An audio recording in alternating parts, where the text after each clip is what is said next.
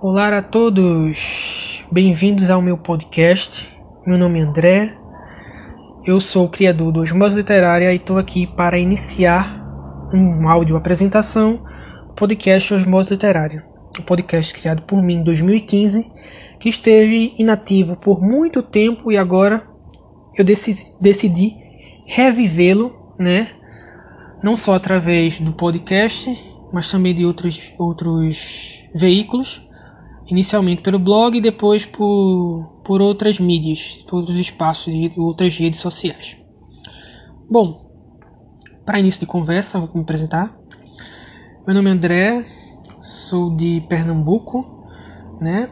Minha formação, eu sou formado em História é, pela UFPE e atualmente sou estudante de Letras também da UFPE e o podcast que você está escutando, ele tem um princípio básico de ser ao vivo, sem corte, sem nada. É a vida real como ela é. É um veículo, que eu encontrei para me expressar sem firulas, sem refinamento, sem ser um arquétipo. Eu acredito que soa mais natural quando você se coloca é, sem barreiras e se errar, errei, se acertar, acertei, acertarei. Mas isso sem pressão para mim, sabe? É uma forma de ocupar um tempo, é uma forma de você que se dispôs a ouvir também ocupar um pouco do seu tempo. A princípio, a princípio eu não tenho uma ideia básica de como colocar as coisas, né? Como ter uma peri, perios... já, já começou com um erro. Uma periodização dos áudios, né? Você pode parecer uma coisa mais urgente e tal, aquilo que eu tô falando, mas é porque é assim, eu sou assim. A minha impetuosidade de falar, minha necessidade de falar é muito maior do que aquilo que eu realmente pretendo falar. Eu vou falando e vou enchendo linguiça, e por encher linguiça, é, muitas vezes posso parecer prolixo demais, mas é a minha forma de expressar. Acho que aos poucos eu vou tentando ser mais objetivo. Então, como você pode perceber, além da minha urgência na voz, o sotaque, né? Então, se você é de outro estado, já está avisado. Nós compartilhamos a mesma língua, a língua portuguesa, mas nossa forma de expressar essa língua vem com sotaque, vem com a nossa vivência. Então, eu não me preocupo muito com isso também. Né? Eu não tento achar um sotaque neutro, uma forma de falar, uma vocalização, um vocativo é, neutro, eu tento ser eu mesmo, né? Como a princípio essa, esse podcast é uma apresentação e como não tem muita pretensão, a única é, a único limite que eu ponho para mim mesmo é não me estender no número de minutos. Eu creio que para que um podcast seja não seja tão maçante, ele tenha mais ou menos entre 35 e 45 minutos, ou até menos, eu não sei. Então, como é uma coisa livre, a gente vai vai fazendo, vai é, falando até onde der. É, como a minha formação em história, então basicamente alguns, alguns pontos das minhas resenhas, das minhas ideias sobre livros é, estão baseadas nisso, né? Tento basear o contorno histórico, então muito por conta disso eu espero que não seja tão, tão maçante como eu penso que possa, possa ser, né? Há também para mim uma ideia de erro e acerto acho que somos seres humanos, a gente tende a procurar é, erros nos outros e acertos em nós mesmos. Eu acho que isso é uma bobagem. Honestamente, uma bobagem. Acho que todos nós erramos. É, como diz o Murakami, somos seres imperfeitos no mundo imperfeito. Então eu acho que esse podcast também é uma forma de dizer que eu não me importo se ser perfeito ou ser imperfeito me importa ser eu mesmo, sabe? Então, como essa é um vídeo de apresentação, e como vocês sabem, é, eu tenho também a pretensão de falar sobre literatura, basicamente sobre literatura, né? Aqui também está a influência de história também nos livros, mas é, não tem muito o que dizer. É, como eu sou uma, um fruto dos anos 90, a minha formação em história e a minha vivência, elas estão como uma baliza para medir os livros que eu leio. Né? E como eu leio de uma forma, digamos assim, ultimamente eu tenho lido de uma forma muito mais é, rápida, muito voraz, poderia, podíamos dizer assim, eu não me, eu não me atenho muito a, sabe, a, a não me colocar dentro do livro não meramente como um leitor de fora, mas como uma pessoa que está dentro da, da situação também, sabe? Por isso que eu tento não criticar ferozmente o livro, porque eu sei que um autor ele demanda tempo, ele demanda esforço, ele demanda sensibilidade, ele demanda uma série, um repertório de coisas para construir um livro. Mas isso não quer dizer que eu não vou deixar de expressar o meu descontentamento com aquilo que eu não gostar. Né? Eu acho que quando eu falo, quando eu falo criticamente sobre um livro, eu tento pôr as coisas nos seus devidos lugares. Né? Isso é a minha visão, é a minha ideia que eu tenho daquilo. Não representa uma verdade. A verdade é um mito. Nossa, esse nome muito. É um nome muito em voga, infelizmente. Mas a questão é que a verdade ela é uma coisa muito relativa quando se trata de um produto que é um bem cultural. O livro é um bem cultural, acima de qualquer coisa. Ele está passivo de interpretações. Ou seja, em certo sentido, a literatura ela é aquilo que você atribui valor.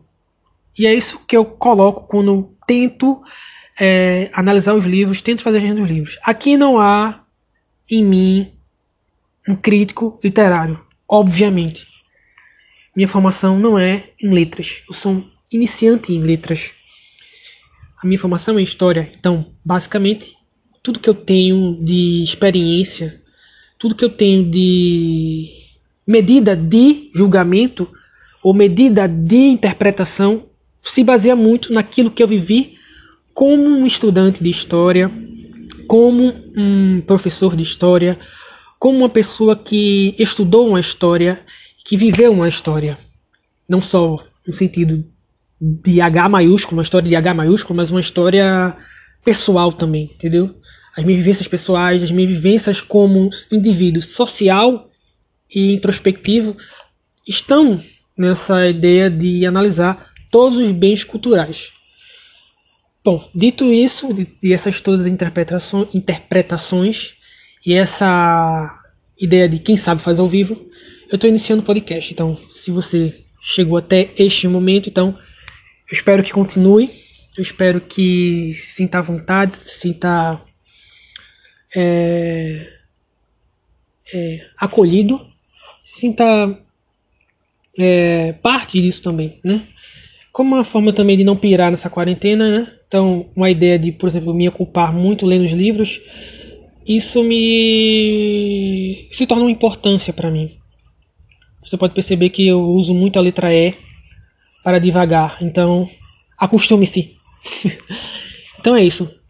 Então, como minha formação é história e agora como estudante de letras, eu queria falar um, alguns pontos de como eu me tornei um leitor de literatura, não só de história. Bom, como daquilo que eu me lembro, eu acho que é o primeiro livro, primeiro livro entre aspas, porque obviamente a minha mente não tem a capacidade de se lembrar de tudo que eu vivi na minha infância. Muitas coisas são apagadas. Ninguém tem um HD na, na memória, né? Sua memória é limitada. Mas aquilo que eu me lembre, o primeiro livro que eu li foi o livro do Sherlock Holmes. Acho que foi o Cão dos Baskerville, creio eu. Acho que eu tinha 12 anos e na época eu achei muito difícil. Na época, né? Porque eu não conseguia, digamos assim, criar um ambiente mental. Não consegui me ligar à história. Óbvio que hoje você já tendo uma vivência, você já amadurecendo em determinados pontos e ainda tendo que aprender em outros, você já consegue criar uma imagem mental daquilo que você lê. Mas com 12 anos naquela época eu não eu não tinha muito como é, criar uma imagem mental. Apesar da criança ela ter aquela ideia de é, a imaginação fértil, acho que eu tive uma dificuldade naquela época, eu me lembre, foi de memorizar os personagens, assim, sabe? Memorizar de memorizar os nomes dos personagens. Eu lembro que eu demorei muito para ler aquele livro, acho um mês, dois meses, sério, muito tempo. E ficou ali, né? Mas demorou um bom tempo para voltar assim, me ligar à literatura. E acho que foi no segundo ou terceiro ano do ensino médio, eu devia ter 17 ou 16 anos, uma coisa assim. Acho que era 17. E eu comecei a ler Harry Potter. Acho que é por lá que era, meu Deus. Hum, isso já é passado, ó. Já tem passado um bom tempo do hype de Harry Potter. Eu acredito que era 2010 ou 11. Acho que foi 11, não creio. Acho que era segundo ano. Eu tinha uma meta que eu coloquei para mim mesmo, como adolescente não rebelde. É, não rebelde no, é, no sentido de que as, as transgressões da rebeldia juvenil não haviam chegado a mim. Mas é, como eu não tinha tanto apreço por disciplinas como matemática, física, química, eu usava as aulas para ler os livros do Harry Potter escondido, né? Geralmente sentava no meio da sala, ficava escondido ali e acabava lendo, usava os intervalos, tudo que todo, o tempo que eu tinha para ler os livros. E para mim foi uma porta para a literatura, né? Depois que eu entrei na é, antes de entrar na faculdade, eu fiz um curso técnico de eletrotécnica e odiei também eu fiz por pressão pessoal, familiar. E para mim foi terrível e eu usava o tempo que eu tinha também para ler. Foi na época que eu comecei a ler. Hum, é o Marcel Proust, Em Busca do Tempo Perdido. E era o primeiro desafio para mim, como leitor, a ler um livro, digamos assim, com um certo tipo de refinamento. Harry Potter ele tem uma ideia de refinamento, mas é, a ideia dele é muito mais cativar o leitor do que apresentar, digamos assim, uma história com recursos literários mais profundos. Se é me entender. Acho que está muito na interpretação do leitor. Harry Potter está muito mais na interpretação do leitor. O universo ele é criado e o leitor ele próprio vai atribuir. Eu acho que muito pelo fato de ter existir muitas, muitos filmes, acho que fica muito mais fácil para você criar uma imagem mental daquilo que você lê em Harry Potter. Mas em Marcel Proust, em Busca do Perdido, eu tive a porta para um caminho mais difícil da literatura, um caminho mais refinado da literatura. E para mim foi uma porta muito interessante, porque eu encarei aquilo como um desafio. Marcel Proust, para quem não leu, Proust ele é uma coisa muito mais, digamos assim, é... Ele é um enrolador de salsicha premium. Ele gosta de enrolar muito, né? Ele floreia muito. Ele passa 15, 20 páginas falando sobre ah, a época que ele era criança, que ele foi abraçar a avó, sabe? No começo, eu creio que para mim foi muito difícil. Eu devia ter uns 19. E eu digo para mim mesmo que eu começo eu encarei como desafio. E depois eu fui gostando, sabe? Eu fui entendendo o que é, que é o Proust. Proust é aquele autor, Marcel Proust, é aquele autor que ele precisa falar muito para acertar um, um, leitor. Ele precisa, ele precisa daquilo, ele precisa daquela enrolação de salsicha para chegar ao ponto central, né? É aquela coisa. É um parágrafo falando sobre alguma coisa que é uma divagação, mas uma frase lhe cativa e faz entender por que aquele parágrafo é, tá ali. Né? E depois disso, desembestei, sim. Fui direto e fui a 150 por hora na literatura. Creio eu que eu entendi a literatura como um lazer, não como um compromisso. E acho que isso foi mais importante para mim no início. Quando eu entrei no curso de História, é, eu estava tão absorto, eu gostei dessa palavra, absorto, na na literatura da história, por ler tantas coisas sobre história, sobre sociologia, sobre ciência política, sobre filosofia, que eu deixei um pouco a literatura, eu deixei de entender a literatura como um processo criativo, sabe? Um processo que se une àquilo que de mais belo que tem no ser humano, que é o, a sensibilidade, a realidade, a ficção, é, sabe? Os arquétipos humanos, porque a, a, o repertório que a literatura nos traz, ele é muito, mas muito poderoso. Então, é, nessa época eu não entendia muito nesse sentido. Eu entendia mais como um lazer. Foi já no curso, no final do curso de história, que eu que eu comecei a olhar para a literatura como uma um modo de se viver, um modo para que se viver. Então, para mim foi muito importante isso, sabe? E foi aí que eu ligou a chave em mim. É, como a história trabalha muito a realidade, a história com H. Porque quando eu falo de história, é a história com H maiúsculo, história numa disciplina acadêmica com seu rebuscamento, com seu nicho, com a sua forma de se expressar. Ela trabalha muito, ela trabalha a realidade. E o, ela tem uma baliza, ela tem um limite. Ela não consegue ser criativa. Ela não, ela não se permite ser criativa pelo simples fato de que é o jeito dela ser, sabe? É a essência dela. Ela não pode. A história não pode ser é, irresponsável nesse sentido. Ela trabalha com a verdade, ou com a suposta busca pela verdade, e ela trabalha com os fatos, a interpretação dos fatos. É uma literatura específica, uma literatura que eu, eu me expresso numa palavra que se chama viciada. Mas não viciada no sentido negativo, viciada pela forma dela ser, entendeu? É uma forma dela ser. Ela não precisa ser outra coisa, ela tem que falar sobre a realidade, ela tem que expressar um conhecimento, ela é uma ciência. Então me, me deixei levar por isso e me senti um pouco limitado nesse sentido. Comecei a enxergar a literatura como uma possibilidade de ser eu mesmo, de não me limitar a uma coisa. Ah, como o repertório da literatura é enorme, eu pensei para mim mesmo, eu acho que entre ficar numa história acadêmica, onde eu me limito, onde eu sou uma espécie de cover, uma espécie de versão minha limitada, por que não deixar essa versão limitada, esse amor que eu tenho pela história, porque é um amor que eu escolhi, ir para um local onde eu esteja mais exposto e e onde eu me sinta mais eu mesmo, sinta mais livre para ser eu mesmo, sem amarras, entendeu? Acho que é uma das poucas, poucas, uma das poucas coisas da vida é, que você tem é a sua liberdade, a sua liberdade de ser. E a partir do momento que você toma posição em ser um ser humano, em ser uma pessoa que está inserida na sociedade, Olha só, já está eu aqui falando numa visão historiográfica, histórica.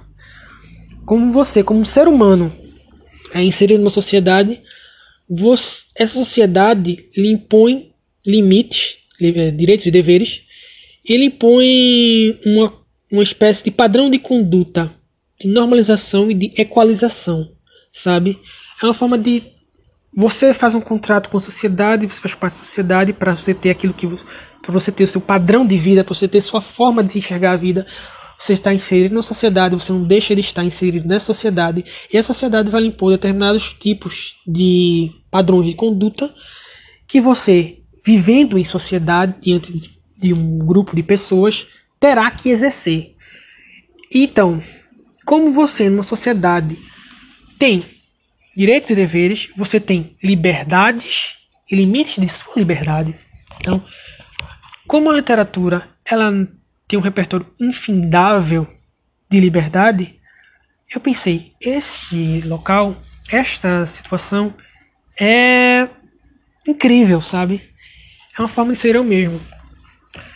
O que eu quero dizer é que a sociedade ela impõe limites e ela tenta lhe descaracterizar isso faz parte. Isso é o ônus e o bônus da sociedade.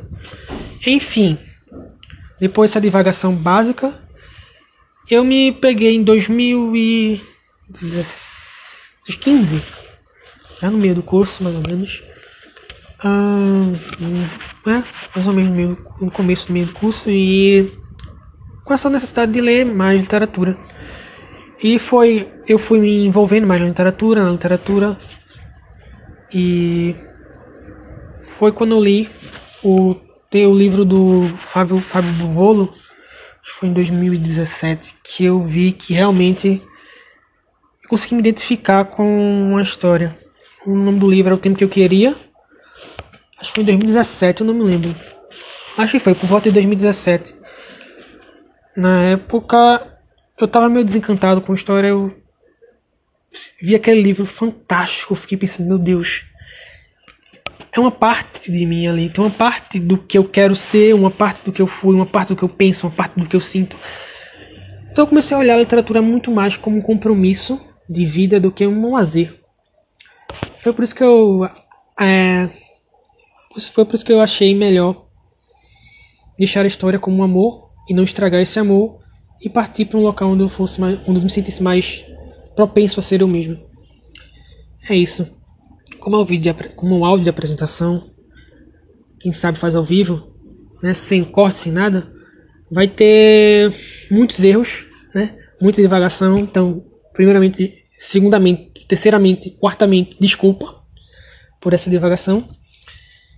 E vamos agora para a como eu já falei sobre a minha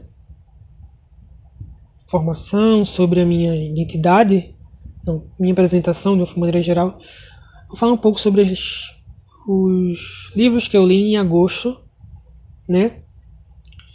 Eu estava fazendo a contabilidade aqui e são 16 livros. Foi um número bastante significativo. Foi o meu segundo, foi o meu melhor mês até agora dessa quarentena esse ano 2020, empatado com março, que também foi 16. Só que eu não tô. Se eu vou tirar, tirar aqui o Atlas de Nuvens do David Mitchell, fica com 15, porque o, o Atlas de Nuvens foi um livro que eu comecei em julho. Foi? Julho. Foi no começo de julho. Abandonei, retornei no final de julho fiquei remoendo até agosto. Então, se for sem contar esse, apesar de eu ter terminado em agosto, eu tenho 15. Então a literatura é muito mais variada. Já está chegando já a 22 minutos, mais ou menos, então já chegou a hora de começar a falar sobre os livros. Tem livros que eu não fiz a resenha ainda, por questão de tempo, né? Eu ainda tenho um livro para ler ainda. Tenho, tô lendo dois livros, abandonei um. Tem o livro do Agualusa também, né? Que é muito importante. Eu estou gostando bastante. E ali. E não tem muito segredo para mim. Eu pego o livro e mergulho. O ócio me faz querer ler mais e mais, sabe? E me ocupar minha mente. Meu problema é muito mais no fato de eu não conseguir compartilhar aquilo que eu leio com as pessoas. Porque escrever ele demanda também, digamos assim, um pouco de paciência, né? Tem dia que você não tá com paciência, essa é a verdade. Se você achar que tudo vai ser perfeito, que você vai acordar e planejar aquela coisa, Quanto mais você cria expectativa sobre algo, você acaba se frustrando. Então, para mim, fazer resenha, o ato de fazer resenha é muito mais uma coisa natural, sabe? O acordo, tipo, é, hum, eu acho que eu quero fazer resenha hoje, eu acho que eu consigo fazer resenha hoje. Então vamos lá, vamos tentar. Então eu vou lá e faço, entendeu? Pra mim é assim, não funciona tipo, amanhã eu vou fazer resenha. Muito. Se eu fizer isso, eu vou acabar me frustrando e vou acabar, tipo, sentindo uma agonia, urgência de fazer e faço a coisa errada. Eu já erro com ortografia, essa é a verdade. Não tenho costume com ortografia. A ortografia é um problema gravíssimo meu, né? Por eu ter uma linguagem viciada em história, em historiografia, muitos dos meus conceitos eles se repetem. Minha prolixidade se repete. O historiador, para quem não conhece o historiador, o historiador ele é basicamente um poço de prolixidade. Ele vai sempre enrolar, encher linguiça para chegar ao ponto que ele quer falar, entendeu? Até chegar ao ponto central, até chegar ao, o, o alvo, ele vai precisar de muita preparação. Então, acho que meu podcast eu não quero fazer isso, mas já estou fazendo isso, né? Então, é uma forma de meio que já me libertar dessa, dessa ideia de um, de um modo geral. De um modo geral, assim, o fio condutor da história vai continuar comigo. Eu vou continuar amando a história, continuar abordando de uma forma divagatória e prolixa, mas é, eu quero falar mais de uma forma mais livre. Como você está vendo, não tem corte, não tem nada. Vai ser assim mesmo. Então vamos voltar para as leituras de agosto. O primeiro livro que eu li em agosto foi o Tsugumi, da minha autora favorita, uma das minhas autoras favoritas, que é a Banana Yoshimoto. A Banana Yoshimoto é uma autora que ela não tem muito segredo com a literatura dela. É simples. Personagens simples da vida cotidiana japonesa. Não tem é, floreios muito grandes. Ela fala de uma forma simples, simbólica, sabe? Aquelas frases curtas, mas que tocam seu coração. Não é clichê. Eu acho que isso é muito importante. Eu achei tão bacana. Sabe? Ela não é clichê. Ela é simples, mas não é simplória. Ela, ela é simbólica, mas não é prolixa. É curta, é curta e não grossa, eu ia falar grossa, mas ela é curta, mas ela é sensível. É uma literatura muito bacana. Conta a história de Sugumi, né, que é uma garota muito, digamos assim, é, arredia. E ela é contada, essa história é contada a partir da prima dela, que é uma das primas dela, que é a Maria, Maria Shirakawa. E ela vai contando como a Tsugumi ela tem um problema de saúde, ela não pode sair pra. Ela não pode se exercitar muito, ela não pode se expor muito. Então a vida, a vida dos familiares dela, das, das irmãs, das primas, da prima da irmã dela, é cuidar dela. Então é uma forma da Maria, com 19, é uma garota de 19 anos, que ela vai ter que se mudar porque a mãe está se mudando com o pai para Tóquio então ela sai da cidade pequena, litorânea, para Tóquio, então ela vai rememorar essa época que ela viveu com Tsugumi. Então é um livro bem bastante nostálgico nesse sentido. Então, como eu gosto da Banana Yoshimoto, eu gosto desse, dessa literatura japonesa bem simples, assim, bem correta, limpa, assim, sem muito floreio e muito simbólica, muito filosófica.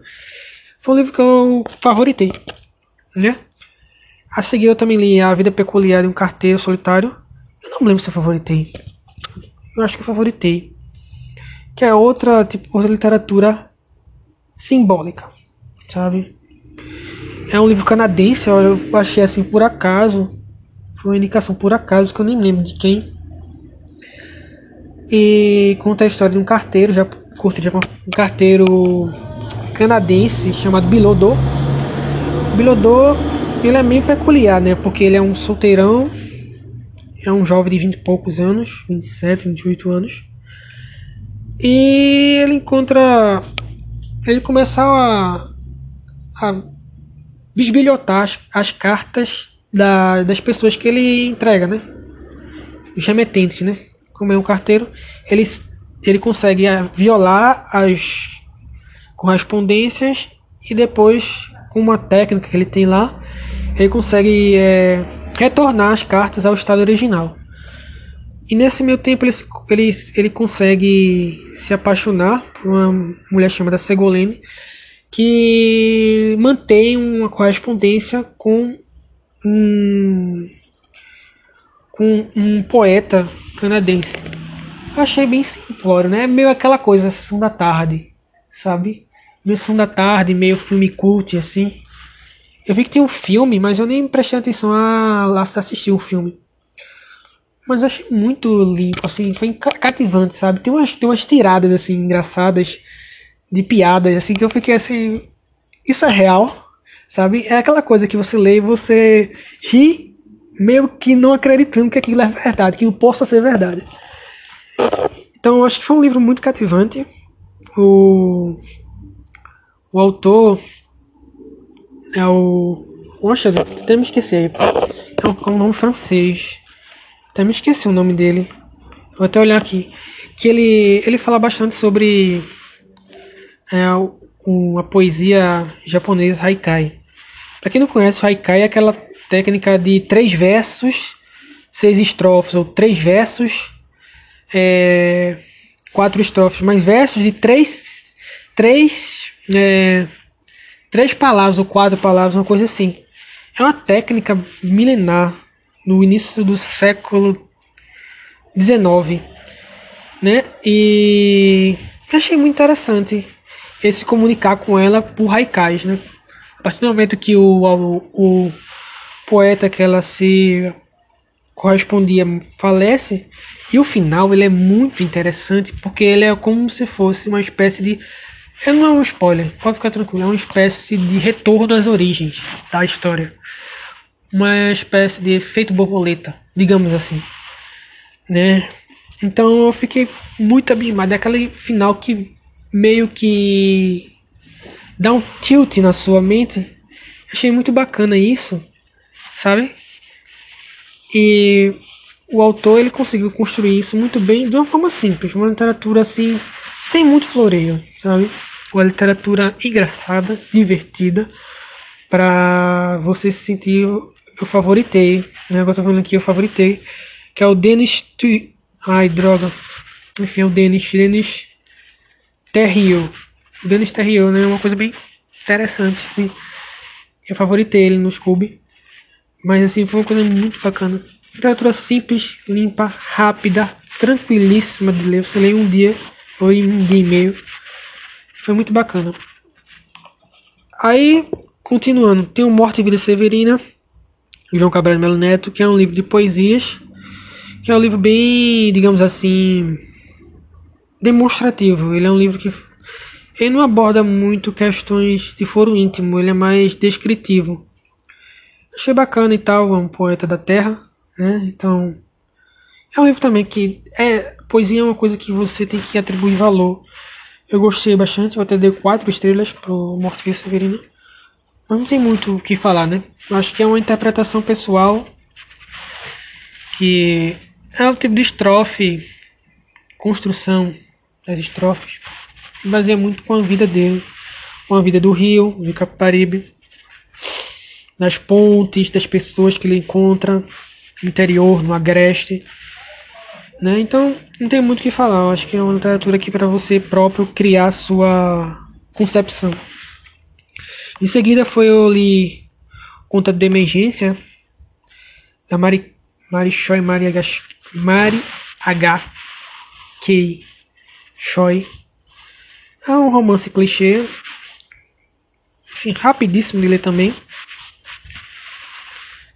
Ah, conta a história de, de dois jovens que se apaixonam e começam a se corresponder por mensagem de texto. Achei bem fofinho assim, sabe? Até uma abordagem bem limpa assim, não tem muito o que falar. Até certo ponto clichê.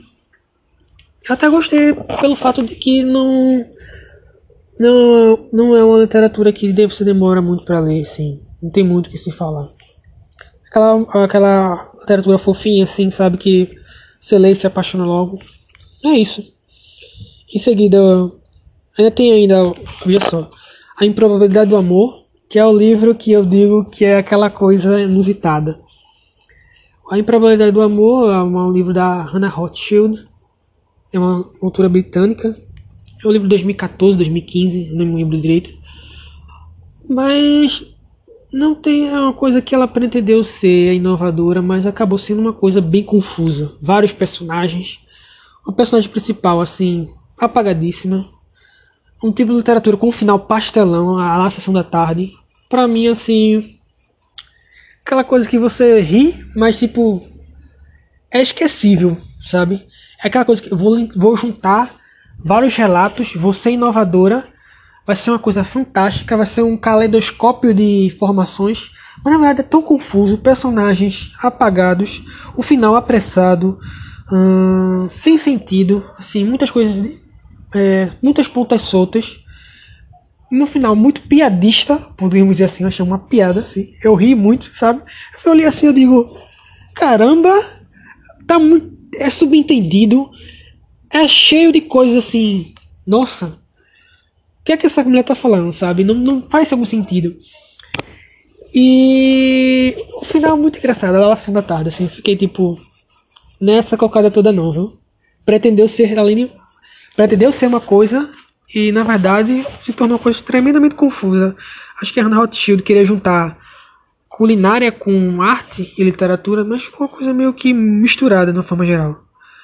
Ainda viveu Laços de Família da Clarice, que é um conjunto de contos que eu adorei. Não posso nem falar muito, que eu sou fã de Clarice. O Breve Sexta-feira do Bashevis Singer, né? o Nobel de Literatura de 1978 ou 74, não me lembro, acho que é 78. Não tem muito o que falar também, né? Fala sobre a cultura judaica. Achei a história bem repetitiva, como falei na resenha, na resenha escrita. Não tem muito o que falar sobre isso. É, ainda tem alguns livros de educação, como sobre educação e juventude do. Eu tô passando assim por alto, né? Porque o áudio tá chegando já perto do fim. Eu não quero ultrapassar os 45 minutos. 35. Fala sobre literatura e literatura contemporânea. Literatura sobre história contemporânea. Sobre história e educação contemporânea. Tem o Mistborn, que alguns fãs vão me matar, mas eu detestei o romance. Achei ele bem problemático, né? um romance muito. Bom, eu interrompi aqui, mas voltando. É... Eu tava falando sobre Brendan Sanderson, né? Do livro do Mistborn. Bom, quem é fã vai me, me xingar muito, né? Mas eu não gostei muito por conta do romance. O romance é patético, muito, muito, muito patético, na verdade. Romance frágil. É, o personagem do Elend, né? Eu achei extremamente dispensável nesse primeiro livro. Eu sei que esse casal vai se tornar o principal no, na, nos próximos livros da saga. E até por isso que eu estou desistindo da saga. Eu acho que o Sanderson não sabe escrever romance ele mostra a personagem da Vin muito incoerente. Ela é muito, muito incoerente. Muito incoerente mesmo, assim. Ela vê o cara três vezes e que ama o cara. Então, assim, pra mim, acabou. Pra mim, acho que. E me conseguiu me irritar muito, sim, essa é a verdade. Por isso que eu dei uma nota baixa no Scooby. Assim, eu dei o Conde de Monte Cristo. Eu tenho a pretensão de ler o Conde de Monte Cristo em 40 dias, mais ou menos. Mas eu li até menos, né? Eu acho que foram uns 20 dias, 25 dias. A leitura me cativou muito. É um livro que merece muito mais do que algumas palavras. É um livro. É, se eu fosse descrevê-lo em algumas pouquíssimas palavras, que seria injusto da minha parte, eu poderia dizer que esse livro é extremamente memorável, sabe? É um livro que, além de ser um clássico, ele demonstra muitos arquétipos que a gente encontra na vida cotidiana. Então, é muito difícil você falar com poucas palavras. É um livro que é muito marcante, assim. Favoritei. Se pudesse ler de novo, leria. Né? Mas eu quero dar andamento às outras leituras. Mas, assim, esse livro é um show de erudição. Um show de história da França. Um show de um repertório magnífico. Essas são as palavras que eu estou tentando encontrar para ser justo, minimamente justo com esse livro, porque é impossível você conseguir ser totalmente justo com um livro que é tão importante, tão sublime. Olha só a palavra que eu encontrei. Mas o reper... isso é um show de um repertório de erudição do Dumas. Então, isso é uma coisa fenomenal. Um repertório incrível. E essa que eu leio Céu Sem Estrelas, Céu Sem Estrelas, que é um livro de 2008, 2018, da Iris Figueiredo. É um livro bom, assim. Ele amarra o enredo no começo, eu até fiz uma resenha falando sobre isso. Ele amarra o enredo no começo para desenvolver a história. Acho que é um romance de estreia, a gente não tem muito o que falar. Acho que a Iris foi muito justa naquilo que ela se propõe. Né? Ela é uma boa escritora, eu gostei muito do, da forma como ela escreveu.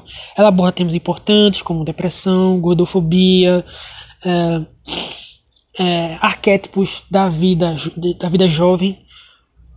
Mas que o final um pouco apressado, assim, no modo geral. Que o final um pouco apressado. É um livro que renderia mais, sabe? Apesar de ter 300 e poucas páginas, eu acho que ele renderia mais. E, enfim, mas quer ser um bom caminho aí como escritora né? Depois eu tenho um livro sobre a educação, que é o Desafio Contemporâneo da Educação, que é um livro que eu há tempos que eu estou prometendo, que é um, um, compilado de artigos e trabalhos sobre educação contemporânea, que eu vou falar mais para frente. Eu acho que não, não cabe muito em poucas poucas frases, em poucas palavras, né? Acho que até um, cabe um podcast falando sobre minhas leituras de de educação, né? pedagogia, educação, história e interdisciplinaridade. Interdisciplinaridade, ou palavrinha difícil. Enfim, tem introdução à linguística. Como eu sou iniciante em letras, eu temei a ler e achei até interessante, assim, achei, achei até interessante assim, porque traz muitas muitos referenciais, muitos exemplos. Até porque eu acho que falta um, falta um pouco de, digamos assim, de experiência na área. É uma coisa que eu estou tentando aprender, né, ainda, é um começo, então portanto não pode ser, não posso ser exigido muito, eu não posso conseguir é, me expressar de uma forma mais técnica sobre o que o livro tem. Mas não encontrei dificuldades, eu diria, até falei que digo 75%, 70% do livro é, é tranquilo de você entender. Eu acho que a experiência que eu tive com outras leituras que não seja de, de introdução à linguística ou de linguística de uma maneira geral me deu paciência para suportar, assim, me deu um certo, um certo uma certa tranquilidade para é, entender o que o autor quer passar. Um livro de introdução tem muito, né? É um livro instrumental, de maneira geral. Acho que a maior dificuldade que eu encontrei foi no sentido de encontrar aplicação prática em alguns conceitos. Né? E, e por eu ter uma dificuldade, não ser uma pessoa muito dada à linguística, eu ter que ter um. Ter que suar muito para. É, para não me aborrecer tanto, digamos assim. Porque, ah, de uma forma geral, você vai se aborrecer. Atlas. Você vai se aborrecer. Aí voltando, Atlas de Nuvens, que é o David Mitchell. Esse livro eu não vou comentar muito. Na verdade, não vou comentar nada, porque eu pretendo fazer um, um episódio sobre esse livro, falando sobre esse livro, um áudio sobre esse livro. Que é um livro que, meu Deus do céu, eu fiquei muito, muito, muito, muito, muito, muito irritado, sabe? Perdi toda a minha paciência com esse livro. E o último livro que eu li de do agosto de 2020 foi o Caçando Carneiros do Murakami, meu autor favorito. Eu não posso falar muito sobre ele também, vou escrever uma resenha. Mas o Murakami para mim fenomenal, fenomenal, fenomenal. É o para mim um, o meu autor favorito ao lado de Clarice. Eu não posso muito me estender sobre ele, nem em determinado sentido, porque eu vou dar fazer um juízo de valor positivo sobre ele, obviamente mas é uma literatura contemporânea japonesa simples, limpa, simbólica. O Murakami gosta muito de, de brincar com essa coisa de realidade e ficção, de realismo mágico com, com fantasia, com, é, com vida real. Né? Então, e arquétipos muito simbólicos e filosóficos por trás de uma literatura subentendida. Acho que o Geral Murakami é fantástico. Enfim, essas foram as minhas leituras. Aí dá 16. Se eu, sem contar o Atlas de Nuvens, né? E não fica 15. Por isso que eu não considero como minha melhor. Minha melhor. Meu melhor mês. Eu digo que o melhor mês foi março, foi 16. Mas foi um mês muito importante, né? Sim. Devorei livros. Eu acho que minha facilidade para ler livros não é nem muito pela minha vivência em ler muitos livros no geral. Mas é o excesso de ócio. O excesso de ócio me faz querer ler mais e mais e mais e mais e mais. A não ser que o livro seja muito. Muito.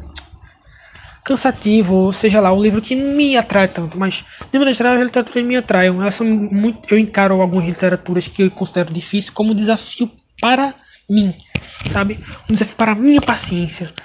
Então, por conta disso, por, por acreditar que a literatura tem um componente de desafio, como encarar ela como desafio, a paciência, muitos livros que também não foram muito, assim, interessantes para mim, sabe? Apenas por uma experiência, assim, memorável, de, de momento. É...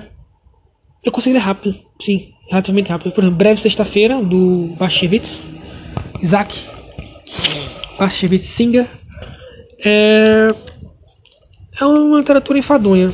Sim, é um conjunto de contos que fala sobre a, a cultura judaica, mas assim, não gostei, mas mesmo assim eu entendi como um desafio, sabe?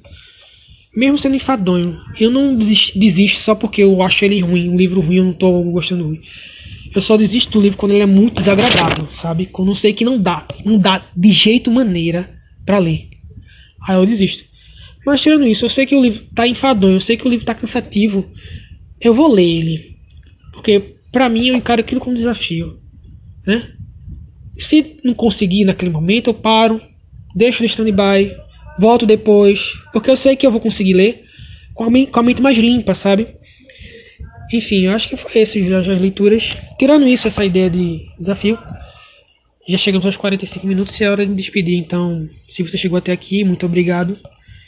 E até a próxima, né? Se tiver próximas, se tiver disposição.